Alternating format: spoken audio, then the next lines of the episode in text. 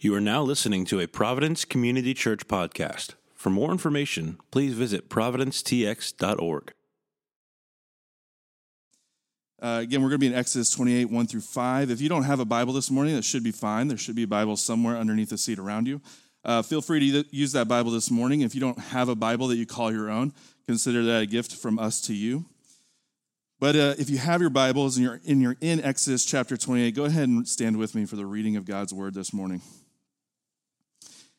And just as a forewarning, we will be skipping ahead to 29. So we're going to be in Exodus 28, 1 through 5. And then we're going to be skipping to the last few verses in Exodus 29. So keep your little page marked for that. All right, Providence, hear the word of the Lord. Exodus 28, verse 1 through 5. Then bring near to you Aaron and your uh, Aaron your brother and his sons with him from among the people of Israel to serve me as priests. Aaron and Aaron's sons, Nadab and Abihu, Eleazar and Ithamar, and you shall make holy garments for Aaron your brother, for glory and for beauty. You shall speak to all the skillful, whom I have filled with a spirit of skill, that they make Aaron's garments to consecrate him for my priesthood. These are the garments that they shall make a breastpiece, an ephod, a robe, a coat of checkerwork, a turban, and a sash. They shall make holy garments for Aaron your brother and his sons to serve me as priests. They shall receive gold, blue, and purple, and scarlet yarns, and fine twine linen. We're going to go ahead and be turning to Exodus 29, verses 43 through 46. 29 43 reads, There I will meet with the people of Israel, and it shall be sanctified by my glory. I will consecrate the tent of meeting and the altar. Aaron also and his sons I will consecrate to serve me as priests. I will dwell among the people of Israel and, we, and will be their God. And they shall know that I am the Lord their God, who brought them out of the land of Egypt, that I might dwell among them. I am the Lord their God. Providence, this is the word of the Lord. Thanks be to God. Y'all may be seated.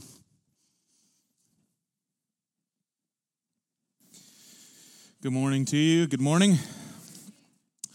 My name is Kort. I'm one of the pastors here at the church. I want to say thanks so much for making us a part of your week. If it is your first time, we're glad that you're here, and we hope you enjoy yourself with us this morning before we jump into the text, I wanted to just mention a little bit about where we've been before we jump into where we're going. And we've been through working through the book of Exodus all year long. And in the fall, we've been talking about uh, Moses going up onto the mountain on Mount Sinai and being delivered not just the law, but also being delivered the pattern of the tabernacle.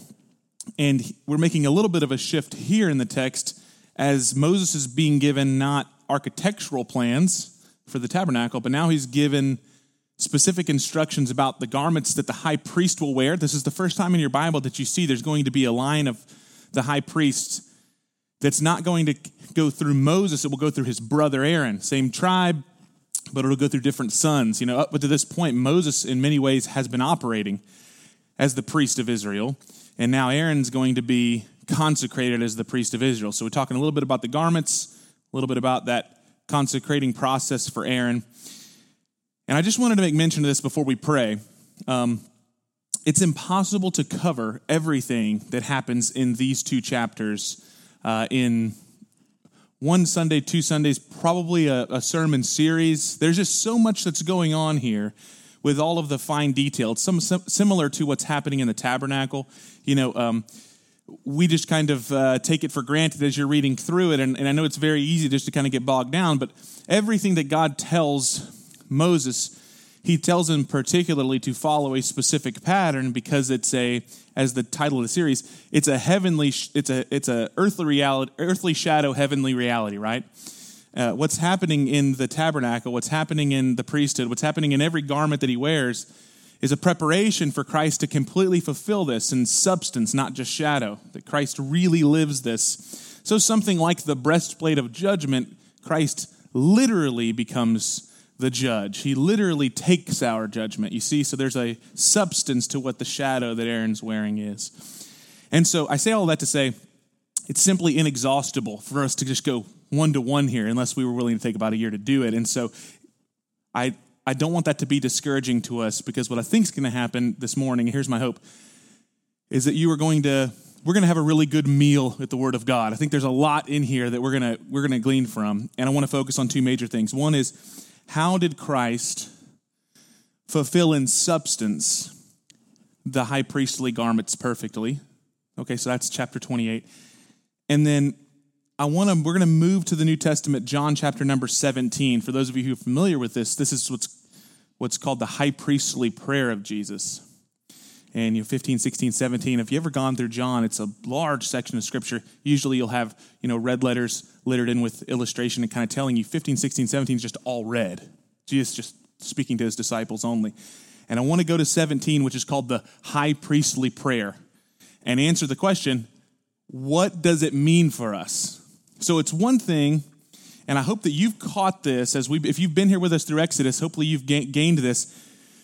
The Old Testament is not merely uh, helpful, it's essential. I hope that you've caught that everything that Christ did and all the connections that are from old to new gives you great confidence that the Bible, although written thousands of years apart by multiple authors, has a continuity like no other book does because it is inspired by God Himself. And that's what we've been hoping to do. You know, it's really difficult to understand in fullness what it is that Christ has accomplished unless you know the Old Testament narratives. But I also want to make sure that we don't we answer the question, but what should we do about it? Beyond just being confident that it's true, it should change us it should transform us.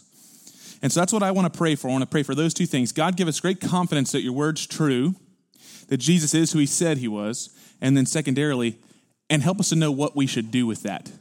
Because my guess is is you're not going to change your garments tomorrow. You're not going to stop going to Kohl's and start shopping at you know the kosher market for you know your your new clothes, your new turbans. You know uh, this. We need to know what does this mean for us. So if you'll bow your heads, I'll pray for us and we'll jump in. Father, I'm just humbled by your word. We're so grateful that we can come now. Help us to set aside this moment, these next hour or so, in our hearts that we might expect to meet you here because you have promised that your presence is here with us. Help us not only to gain confidence in your word that every line is true. But also help us to know what to do with that truth and to be transformed by it. Lord Jesus, we ask that you would stand forth from the scripture and speak your words directly to our hearts by the power of the Spirit. And in so doing, I pray that we would see you with the eyes of our hearts to know that you are truly the high priest mediating the better and new covenant even now. Help us, my God. Help us to see that for what it means. We ask it in Jesus' good name. Amen. Amen. Okay, so a couple of things. I'm going to I'm going to read chapter number 28 verses 1 through 5 again. And the reason we chose just 1 through 5 is because it kind of gives you an overview before it goes into the detail of the ceremonial priestly garments. Now, I want you to remember the high priest was the one, the only one, who was consecrated and called to go into the holy of holies which we've talked about which where what resided there the ark of the covenant right with the mercy seat once a year he would go in there and say god said i'm going to meet you there above the mercy seat and there would be this communion between the high priest and God himself, which is incredible to think about. But the high priest is the only man that can go in there, and only through what? Through the blood of sacrifice. It's the only way. He had to make his way through, okay, into the, the, the holy place. And then if he's going to cross through the veil into the most holy place or the Holy of Holies, he would have had to do the ceremonial rites in the holy place with the, the lampstand and the ceremonial shewbread, and only by the blood of the lamb was he going to go in. So much so that you're going to see that a part of the high priest's ceremonial garb is that he had to have a bell that was around his belt loop, so that if he went into the presence of God and he did not follow, all of these rites, ceremonial rites, and particularly the blood sacrifice, that when you stopped hearing the bell ring, you knew he died. So they'd have a rope around him and they'd pull him on out of there, you know? That's how serious it was. So let's read verses 1 through 5 again. Let's go through the, the priestly garments. Chapter 28. God says to Moses, Then bring near to you Aaron your brother and his sons with him from among the people of Israel to serve me as priests. So Aaron will be the high priest. The high priesthood will only go through his bloodline of his sons, but the tribe of Levi, Levi here will become a priesthood tribe, okay, which will be significant for the rest of the Old New Testaments. Aaron and Aaron's sons, Nadab and Abihu, Eleazar and Ithamar. And you shall make holy garments for Aaron your brother, for glory and for beauty. That line is regularly repeated. They should be for glory and for beauty. I wish we could spend a lot of time on that, but why are those two things really important to God, you know?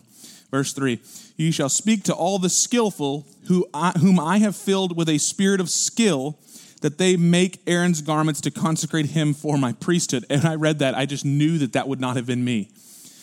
the spirit of skill to do what he's about to say. I was like, some of you are that.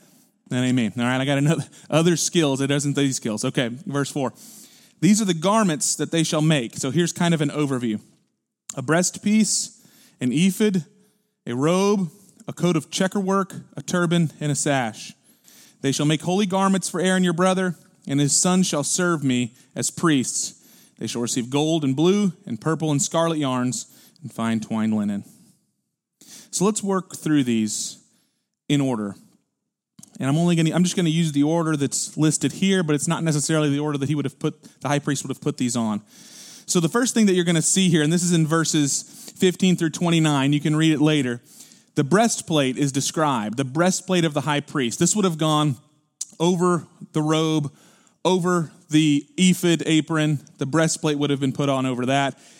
And the Bible records that the breastplate of the high priest was a breastplate of judgment, and it was to have four rows of three stones totaling 12. Each of these unique jewels would be put on the high priest's chest, and they were to engrave, each stone were to be a representation of each of the tribes of Israel. And they were to engrave the names of the tribes of Israel on his chest, on the breastplate of judgment. The second is the ephod, which would have gone underneath this. And it was a sort of apron that, that went around the shoulders underneath the, the breastplate. And the unique thing about the ephod was that on the shoulders, there were two onyx stones. And on these two onyx stones, they also had to engrave the six names and six names of the tribes of Israel on the shoulders of the ephod. Okay? And the reason for this is explicitly stated in Exodus. It says the high priest is to bear the names of the children of Israel on his heart and on his shoulders as a way to represent that he is their representative before God and that he's bringing the people before God in himself through sacrifice to stand before the Lord. Okay? That's what the high priest was to do. Now, you're going to see later on that the interesting thing is that Aaron himself had to also make sacrifices for himself and for all of his garments because they were unholy. And so he also had to purify himself through sacrifice. Now, this is something that we do not see in Christ because Christ has no need of a sacrifice for himself. You know, it's interesting when your priests need priests, but Jesus didn't need a priest, he was the true high priest. Under all of this, there was a robe, and this robe was of one piece, seamless, so that it would not be torn. This was very key, so that it would not be torn. This robe of righteousness is kind of the theme. The idea was that it should be unbroken, it should be pure, it should be without blemish. And then there was a turban and a sash. The only thing that's mentioned about the sash is that it was for glory and for beauty. The turban was a head covering, and this is really interesting. It had a gold plate that was to be on the forehead of the high priest, and on that gold plate, it was to be engraved, Holy to the Lord. That was to be engraved on Aaron's forehead in gold, Holy to the Lord. And he would wear this as he performed the functions of the high priest. Now, as a people, and I am chief among uh, the sinners in this category, okay? So I'm not, I'm not coming down on anyone. We have become uh, less and less over time of a ceremonial people. And so it's really easy to look, even if you were to Google image this, to look at something like this and lose the significance because we just think, why do people wear funny clothes? You know, this is, I mean, this is how we think. You know, we don't really try to see the significance because, again, we're less and less ceremonial and we're more and more catty about things. We don't really do that. Uh, it's not a big deal. You're making too much of yourself. And, and there is a, there's some merit to that because sometimes ceremony is about vanity.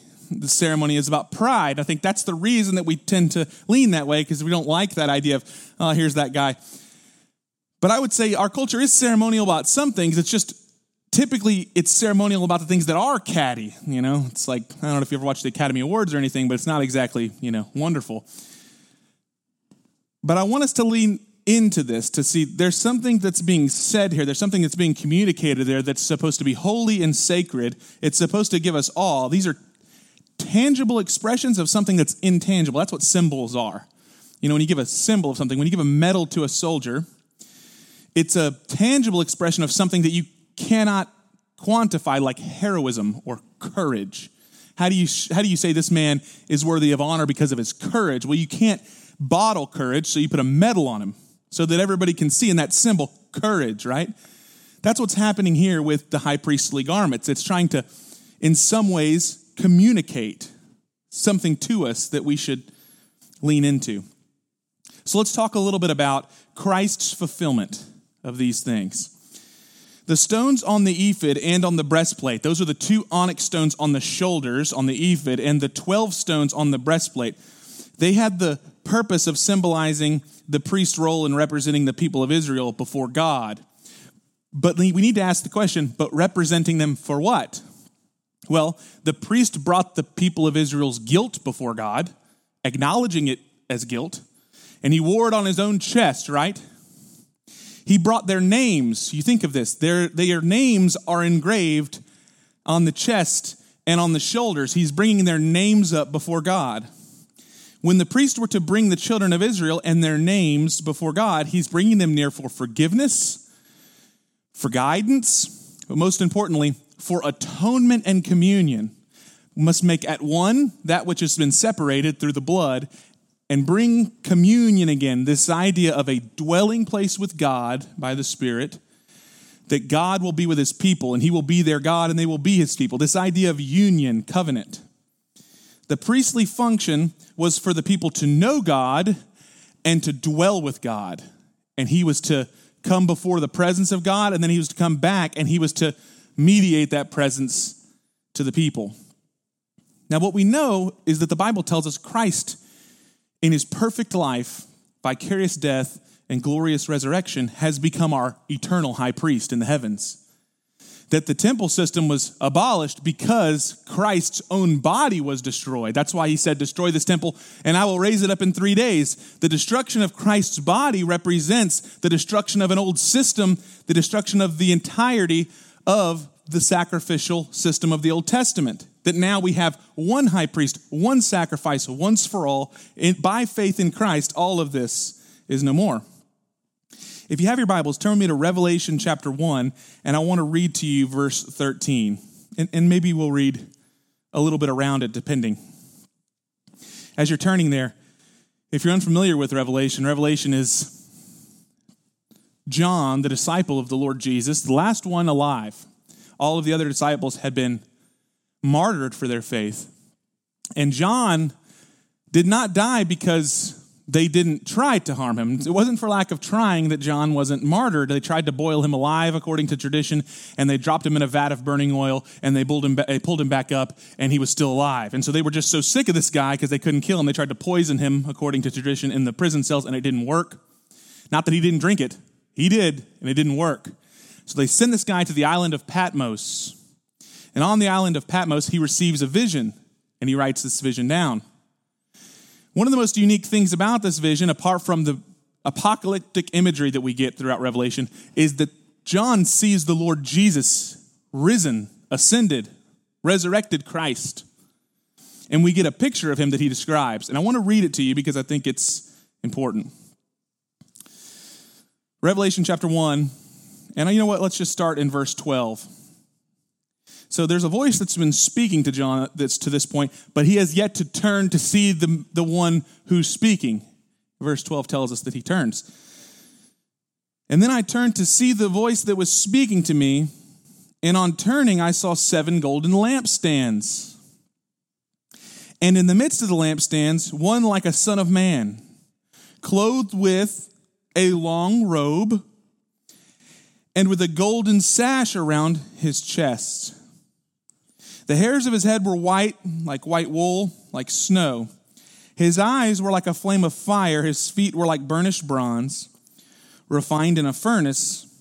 And his voice was like the roar of many waters. In his right hand he held seven stars, and from his mouth came a sharp two edged sword. His face was like the sun shining at full strength. Now, John, seeing the risen and ascended Christ in all of his glory, he gives us these descriptors, and I just want to bring to you some of the correlations we see between what the high priest was supposed to wear and what we see Christ wearing in his eternal high priestly role as he's mediating the new covenant for us. He stands among the seven golden lampstands, which we know that these represent, because later on the Revelation directly tells us, these represent the churches, the seven churches that he's about to write to. Now, seven would have been important number because seven means completion, meaning if he's standing amongst the seven golden lampstands, the church, it's the totality of the church that Christ stands in the midst of. Now, I want you to think about this. The high priest's entire role was so that we would dwell with God. And here you have Christ. And where is he dwelling? In the midst of the lampstands. And guess what's in the most holy place in the tabernacle? The menorah, which is what? Seven lights. Here we have the Christ. And he's standing amidst who? You and me.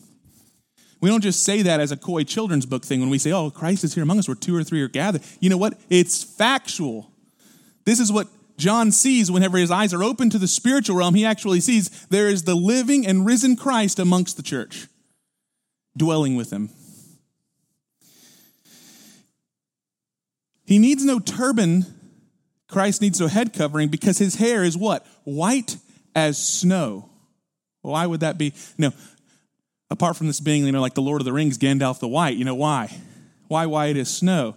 It represents the perfection of his person no need for a covering for his head because he is holy and pure. Remember what was on the turban holy to the Lord. Does Christ need this? No. He's not holy to the Lord because he's covered by something else. His very person is perfect. He is holy to the Lord. He is holiness incarnate. If you read through in Exodus chapter number 18, you'll see that they have what's called the Urim and the Thummim which is really interesting. I wish I had time to talk about it. I don't. But the Urim and the Thummim was a, some unknown object that was attached to the ephod in the high priestly robe. And basically, when the high priest would come before God and he would need an answer about a judgment that he could not ascertain, he couldn't figure out what was right or wrong or guidance or direction, he would pull out the object of the Urim and the Thummim. And, and what they knew is that somehow God would speak to them in this interaction. It's really interesting. You can see it about three or four times in your Old Testament that it happens. But I want to notice here that there is absolutely no mention of it when they see the resurrected and the risen Christ. Why? He needs no Urim and Thummim because the Bible records his eyes are like a flame of fire. He sees and he knows all. There's never a time where the high priest has to, our eternal high priest has to say, I'm not sure where we should go. I'm not sure what should happen. I'm not sure the direction I need for my church. His eyes pierce all. He sees everything, He knows everything. He is perfect wisdom. And that's how John sees him. From his mouth comes the perfect double edged sword of God's word. He speaks with all authority, he speaks with all wisdom. The priests of Israel would soon fail the children of Israel and lead them into gross idolatry. In fact, as Moses is getting this very pattern, the high priest is down the mountain creating a golden calf, just giving you a little bit of foreshadowing for what all those priests are going to do. But then we have our eternal high priest. From his mouth comes the word of God. Perfect, authoritative, and pure. His feet are like burnished bronze, refined in the fire. This illustrates that it is Christ alone that can stand before the very presence of God the Father and not be consumed. Remember that Moses, he said, Take off your shoes, Moses for the place that you're standing is holy ground. In some ways, you know, the mountain of fire, you got to think the mountain's smoking, and here Moses has to do what? Try to go up barefoot. You got to think Jesus has got burnished bronze feet, meaning he's made the trek many times. This is a common place for him to be because he does what? He mediates for you, he intercedes for you daily in the presence of God. And then finally, his face shines with greater glory than Moses because his ministry is more perfect than his. So remember, Moses came down the mountain and he had to wear a veil. You remember that? Because he didn't want to blind the people of Israel with how glorious his face is. But John says when he sees the Lord, the risen Christ, he says his face was shining more than the sun at full strength. Now, I want to go through some of these garments. I want to talk about Jesus' function as the high priest. You know, the, you have the, the bearing of the names. Jesus himself bore our names on his heart before the Father. As Jesus died on the cross as a sacrifice for our sins, he brought the names of all of those who believe before the Father as a remembrance forever, that they would be forgiven and they would be atoned for. Your confidence before God that your sin is atoned for is that Christ has brought your name before the Father, and all the sin that you will commit, Christ bled and died for. This is not an encouragement of lasciviousness. It's an invitation to worship. He knows you and has brought his own life, his own sacrifice, his own blood before the Father, and he bore your name. So, for everyone who is in union with Christ by faith, you are brought near to the very presence of God through him. See, this is what was happening whenever they bore the names of the children of Israel. Is there's a representation. This is what Christ is doing. He's bringing you into the very presence of God. And he can only do so the same way the high priest did through the shedding of blood, except this time it's not the blood of bulls and goats, it's the blood of the Savior, the Lamb of God, who takes away the sins of the world. There's a scene in, this, in the story of the crucifixion where Christ is, is beaten, he's mocked, he's scorned, and he's walked up to Golgotha. And they strip him completely of all of his clothes. They strip him naked before they put his cross and lift him up from the earth. And there's a moment in the book of John, chapter 19, you can turn there later, verses 23 and 24, that the Bible records specifically, and I think it's specific for a reason, that the soldiers choose, let's not tear this garment into pieces amongst us, and each of us can use it as a, but let's cast lots so that one of us can get his robe. And the Bible records in verse 24 that it was a seamless robe. Christ was wearing the high priestly robe that night. Now, this is no small thing because if you remember at the trial, the high priest was never to rend this. If he were to rend this, it would have been blasphemy. He would have been breaking God's law to rend this garment. And not only did the soldiers not rend it, but just a few hours before, when Caiaphas had asked Jesus if he was the Son of God, and Jesus said, You say that I am, Caiaphas tore his robes. And he said, Blasphemy. So, in the same way that Caiaphas is saying, I'm not the high priest, here we have Christ being stripped of his clothes, and by God's sovereignty, the soldiers won't even tear his robe, and he's crucified without clothes on the cross. This only validates his role as the high priest. And even though he was stripped of his robe, I want to make mention of this. No earthly power could strip Christ of the robe he wore that was not with you couldn't see with eyes. The righteousness of Christ was perfect. So you can't strip him of that. He had it all along. The Bible says that Jesus was tempted in every, every way, and yet he was without sin, clothed with the perfect righteousness of God himself. Jesus didn't wear a turban on his head, all he wore was a crown of thorns. And yet we know that Jesus was chosen by God for this very role because, again, God wielding his sovereign power, he has Pilate to write above Jesus' cross, This is the King of the Jews. In other words, the chosen one of the Jews, right above Jesus' head.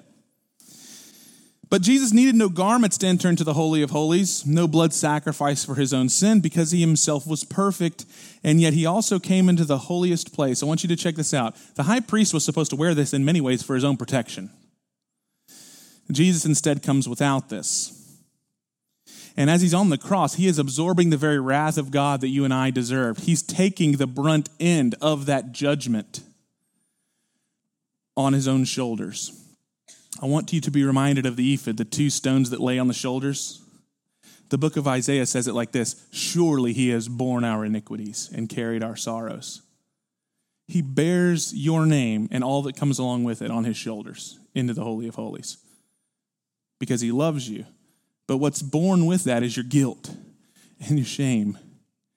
And yet he, he does this. I, I always, when I was in student ministry, I, I would go to different conferences and I would hear youth pastors, you know, they would, uh, you know, preached a sermon about if you deny me before others, I will deny you before my Father. You know, and that's a really intense scripture, and you can imagine how powerful this gets. You know, especially in a youth ministry setting. You know, you're just I'm ready to get resaved.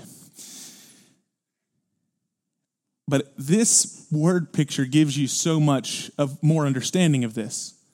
It's that Christ has already come and he's bore your name before the Father, and you did not deserve that.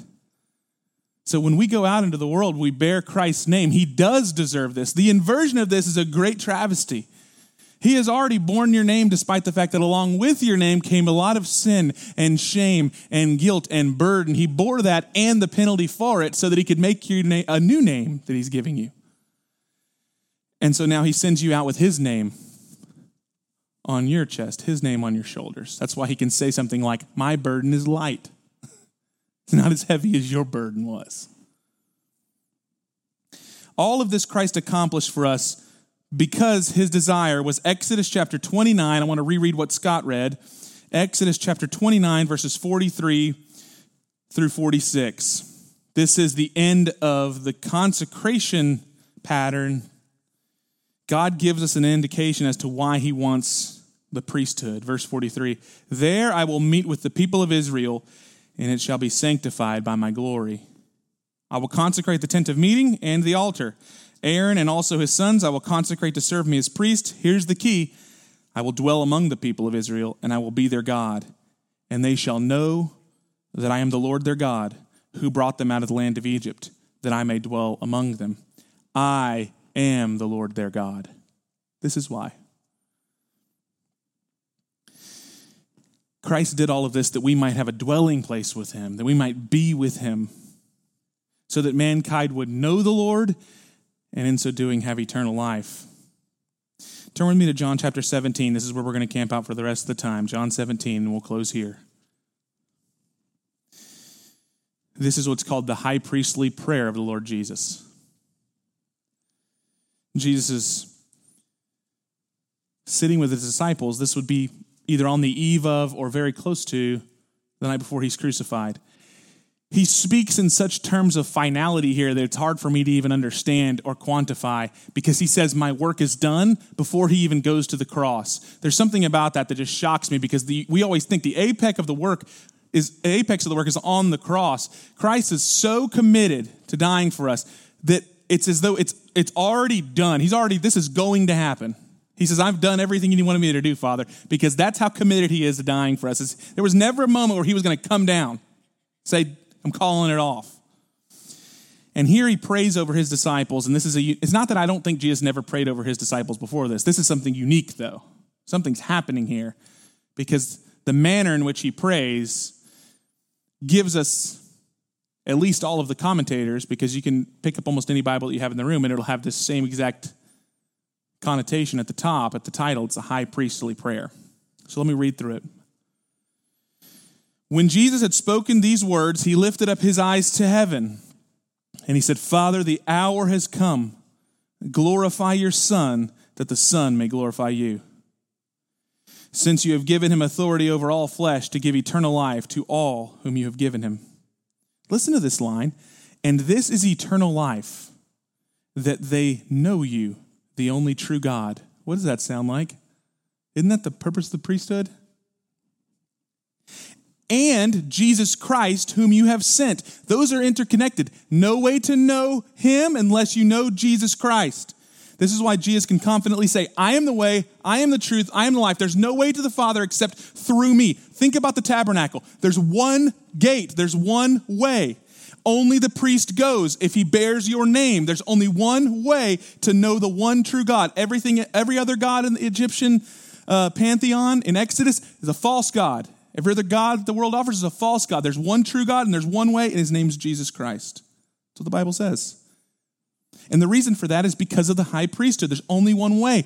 When God came down and descended on Sinai, he's saying, This is the only way that you're going to come into my presence. This is not exclusionary. This is not bigoted. This is God opening a way for you, the only way for you. The invitation. You don't get an invitation to a Christmas party and say, How dare they? How dare they send the address? Well, what do you, where do you want to go then? Do you want to go to the Christmas party or do you want to just drive around all night? Here we go. Verse 4 I glorified you on earth, having accomplished the work that you gave me to do. And now, Father, glorify me in your own presence with the glory that I had with you before the world existed. I have manifested your name to the people. Oh, here we go. See? He brings our names before God and then he manifests that name, that wonderful name, the name that's above every name, to the people. This is the mediating presence of God. The ones that you gave me out of the world, yours they were, and you gave them to me, and they have kept your word. Now they know that everything you've given me is from you, for I have given them the words that you gave me, and they have received them, and they have come to know in truth that I came from you, and they have believed that you sent me. I'm praying for them. I'm not praying for the world, but for those whom you have given me, for they are yours. All mine are yours, and yours are mine, and I am glorified in them. And I am no longer in the world, but they are in the world, and I'm coming to you. Holy Father, keep them in your name, which you have given me, that they may be one, even as we are one. While I was with them, I kept them in your name, which you have given me. I have guarded them, and not one of them has been lost except the son of destruction, that the scripture may be fulfilled. But now I am coming to you. And these things I speak in the world, that they may have my joy fulfilled in themselves. I have given them your word, and the world has hated them because they are not of the world, just as I am not of the world. I do not ask that you take them out of the world, but you keep them from the evil one. They are not of the world, just as I am not of the world. Sanctify them in the truth. Your word is truth. As you sent me into the world, so I have sent them into the world. And for their sake I consecrate myself, that they also may be sanctified in truth. I want you guys to catch this theme. I'm try to say this as short as I can it seems like Christ is saying, I'm coming to you, Father, and I'm going to be, I've already accomplished the earthly work. I'm going to go up there to do the heavenly work. And I'm sending them even as you have sent me to do the earthly work here that I have been doing. He's consecrating a priesthood, you and me. That's what he's doing. Even as I have been sent, I'm sending them. Even as I have been consecrated, consecrate them. He's consecrating the disciples. Now you may be saying, okay, Kort, that's all fine and good. You had 12 tribes of Israel, you have 12 apostles. Wait. Listen to what he says in verse 20. I do not ask for these only, but also for those who will believe in me through their word. Guess who that is? That's you. That they may also be in us, so that the world may believe that you have sent me. The glory that you've given me, I have given to them, that they may be one even as we are one. I and them, and you and me, that they may become perfectly one, so that the world may know that you sent me and loved them even as you loved me. I'm going to end right there. I wish that we had tons more time, but I want to read that last sentence, which is at the very heart of the priesthood of Christ. I and them, and you and me, that they may be, become perfectly one, so that the world may know that you sent me and loved them even as you loved me. So, first, we have this union that's happening, which we all talked about with the high priest, right? He goes in there to do what? Make atonement, at one-ment. There's been a separation between us and God. He's bringing that back together. There's a union between the people of God and their God again, and it's through the blood. This union is through the priest. Okay, he mediates this. And then he goes out and he shares that with the rest. There's supposed to be a union amongst the people of Israel. The church is the same way. We can't have unity with each other unless we first have unity with God. Okay? The union that we have one with another is a contingent unity upon our unity with God. This only happens through the blood of Christ. And there's love we have for each other because of the love that Christ has for us. But I want to really focus on the purpose. The purpose for this is so that the world may know that you sent me and love them even as you loved me. It's hard to quantify that statement unless unless you understand the love that the Father has for the Son. If you're a parent in the room, you can kind of start, right? But you're only scratching the surface in human terms. If you're a parent in the room, think about the love you have for your child. Multiply that times an infinity number This is the love the Father has for the Son. John 17 is going to go on, and Jesus is going to say, You loved me before the foundation of the world. And he just said that the purpose of the gospel is so that the world may know that the Father loves you like that. You catching that? Now, that could be really sappy, but I want you to understand this is a covenantal love. This is a hard to describe, unimaginable type of love. Whenever the Bible says God has a jealous love over you, you need to catch this drift. The love he has for you is powerful. So powerful, in fact, that Jesus was willing to make it ache into the love that they have for each other in the Trinity. That's the heart of the gospel. God's love for his children, so much so that he would die, so much so that the Father would send the Son to die, and the Son would say, I lay my own life down. That's how much the love extends. And so, if you're loved in that way, if you're loved by God in that way, how does that shape you this morning? If you're loved by God so much that He's giving you that invitation into the holiest of His presence, all of this is about nearness, people. It's about coming near to Him. And He's drawing you, He's inviting you. And you can't help but feel that moment that Paul's on the road to Damascus when he says, Paul, Paul, why persecutest thou me? Is it hard for you to kick against the pricks or the goads? You have God goading you into his presence. Is it becoming difficult for you to fight against me drawing you? When will you stop fighting me as I draw you? Do you want to keep fighting against the goads? Where I'm leading you is the place of the most deep, meaningful, valuable, inexpressible, glorious love that the universe has to offer, and that is in the presence of God. You'll never felt more you will never feel more loved than when you really experience this. You'll never know love. This is what First John's all about. You don't know love until you know God's love for you. That's why he talks about it so much and sounds like a sappy, you know, 80s, you know, songwriter. See what kind of love the Father has for us that we would be called the children of God, and so we are. And so this morning, the practical application of the priesthood, although there's many, at its very heart is worship. It's drawing near when you're invited. It's not kicking against the pricks, but drawing near into the presence of the God who loves you. And I want to pray that for you that as we worship and as we sing, it's not just mere words on your tongue, but that you experience the love of God in Christ for you as He bids you come. Come into my presence. Let me pray for us.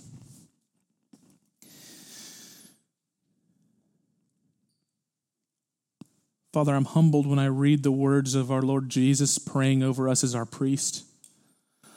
I'm humbled that his desire for us is to be one, and his desire for us is to experience the love, the self same love that you had for your son in eternity past. Father, I wish that I could express it in words. But I ask now that you would do what only you can do by the power of your Spirit, that you would translate, communicate, pour out your love by the power of your Spirit this morning as we sing, as we take of your supper. Help us to, to receive the love that you have for us as we meditate on the cross as we meditate on the resurrection. Help us to receive the love that you've poured out. And in so doing, my God, help us to be transformed. We ask it in Jesus' good name. Amen.